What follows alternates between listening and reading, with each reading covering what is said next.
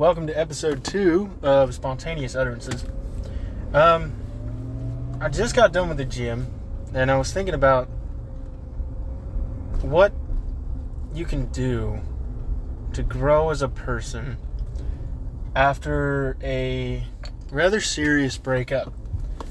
And I was thinking about the fact that in the last eight months, uh, I've grown quite a lot in the in the aspect that you know mentally and physically I've started to focus more on myself and the things that really matter.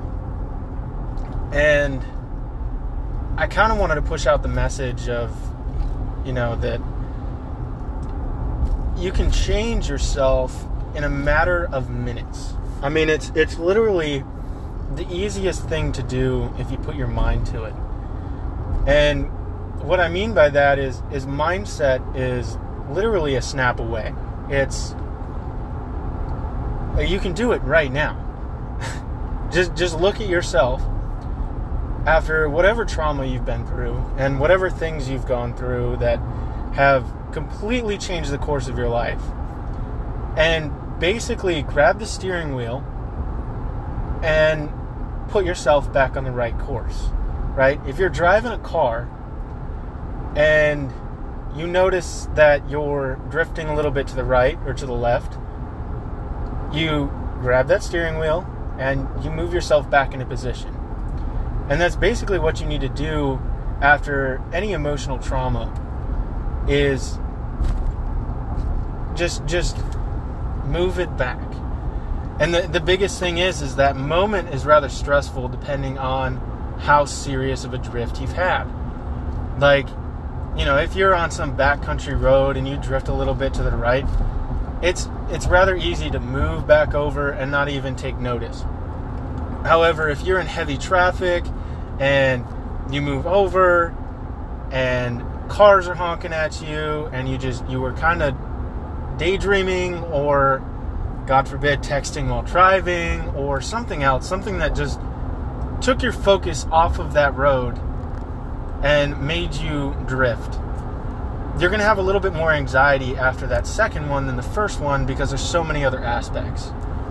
And that's why it's easier to move on from trauma that's, you know, rather quick and simple than, you know, I'll put myself as an example. A two year relationship where the entire time you were trying to make something happen that couldn't happen, right? It's like merging lanes when there's a car in the way. You can turn your turn signal on as much as you want, but if there's something in your way, you're not going to be able to get over. You're not going to be able to change that path and be able to successfully continue.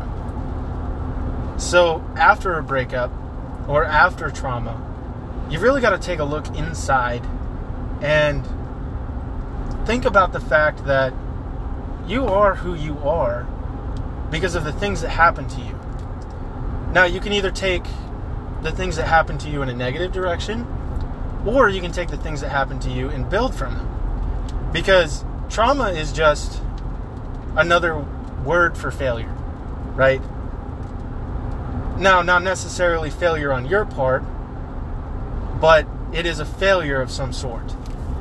And if you take the little things from that failure and you think on them and you fix them in, in a good way and you grow from that, you're going to see a lot more growth in yourself because you completely had to change your mindset in order to take those things and turn them positive.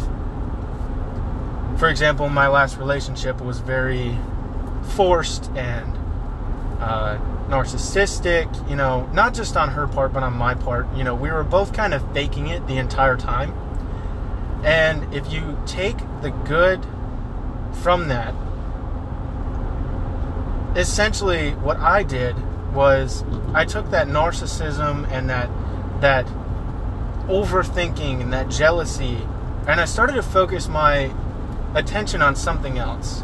So now when I get jealous or, you know, I feel like I'm going to make a narcissistic move, I focus on like, oh man, my calves don't look very good, or oh man, I'd like to go do an arm day, and then by the end of that, I'm so tired and mentally drained that I can't even think about doing what I was going to do. So, if you take all of that and and just move it into something positive, which I know it's not as easy as it is to say. You know, it's easier to say it than do it, um, and that's with a lot of things. You know, it's it's easier to say I'm going to win a Super Bowl than to go out and do it, unless, of course, you're Tom Brady. But if you continue to say things and you continue to put your goals out there, it, it's just like if you're actually going to go win a competition or do something that no one's ever done. If you continue to say it, it manifests. So when I left that relationship, I continued to tell myself I'm going to be better, I'm going to look better, and I'm going to operate better. And the next person that comes into my life, I'm going to make sure that they're better as well.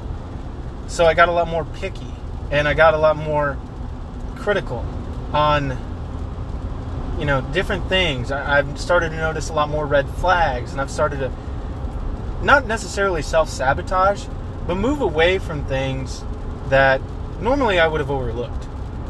And that's the kind of growth that I'm talking about. You've really got to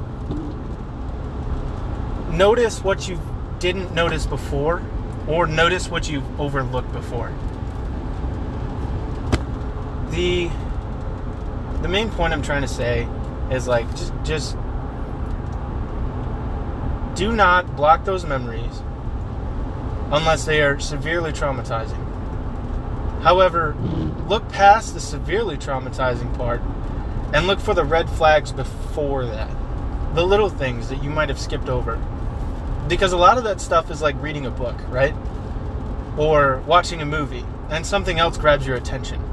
Or you're kind of reading the page and you get the main points, but the little words skip past you. The fine print, essentially.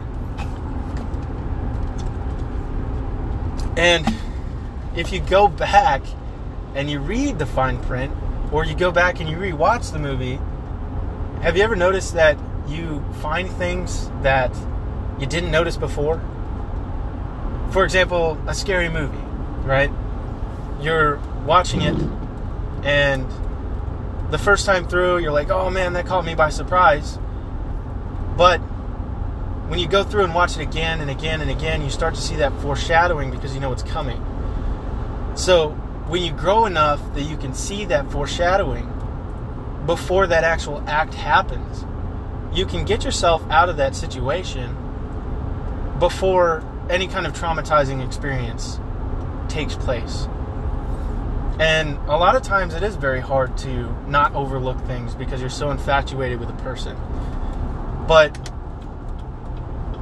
it's something that you have to learn to do. It's not something that comes easy, and it's not something that a lot of people can teach you how to do. You've got to learn it on your own because your experiences is your experiences is your experiences are your experiences. No one else has ever been where you've been or stood where you stood at any exact moment. If that was possible, it would defy the laws of physics and science and pretty much everything else in the world. But you can, however,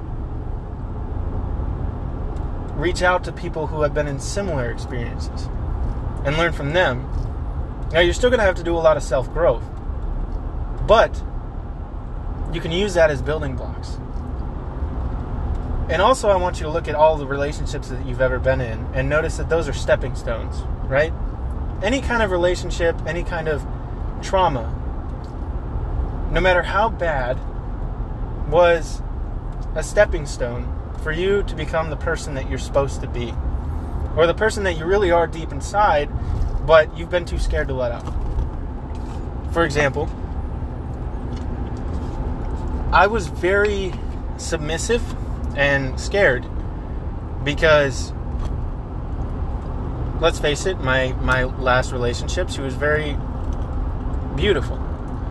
And I started to focus on that more than the tendencies that she had. And that caused me to go into a dark place where I was fending off things that I was scared of. And I kind of became like a homebody. But since then, I've started to go out and do different things and learn different things and open books and, and read things that I never would have read. Um, and and honestly, sometimes you have to look back, depending on the traumatizing experience that you've had, and almost thank that person. You know, thank that person for giving you a guide of how not to, and take that and continue to grow from that in your future relationships. Because a lot of times, as a guy, I would shut things down because I was afraid of other guys or new experiences because I didn't know how I was going to react and what emotions that was going to cause my partner. And that was very narcissistic of myself. You know, I, I, I shunned myself from growth based on a perception that I had no background on. Absolutely no background on. You can't know something about experience unless you do it.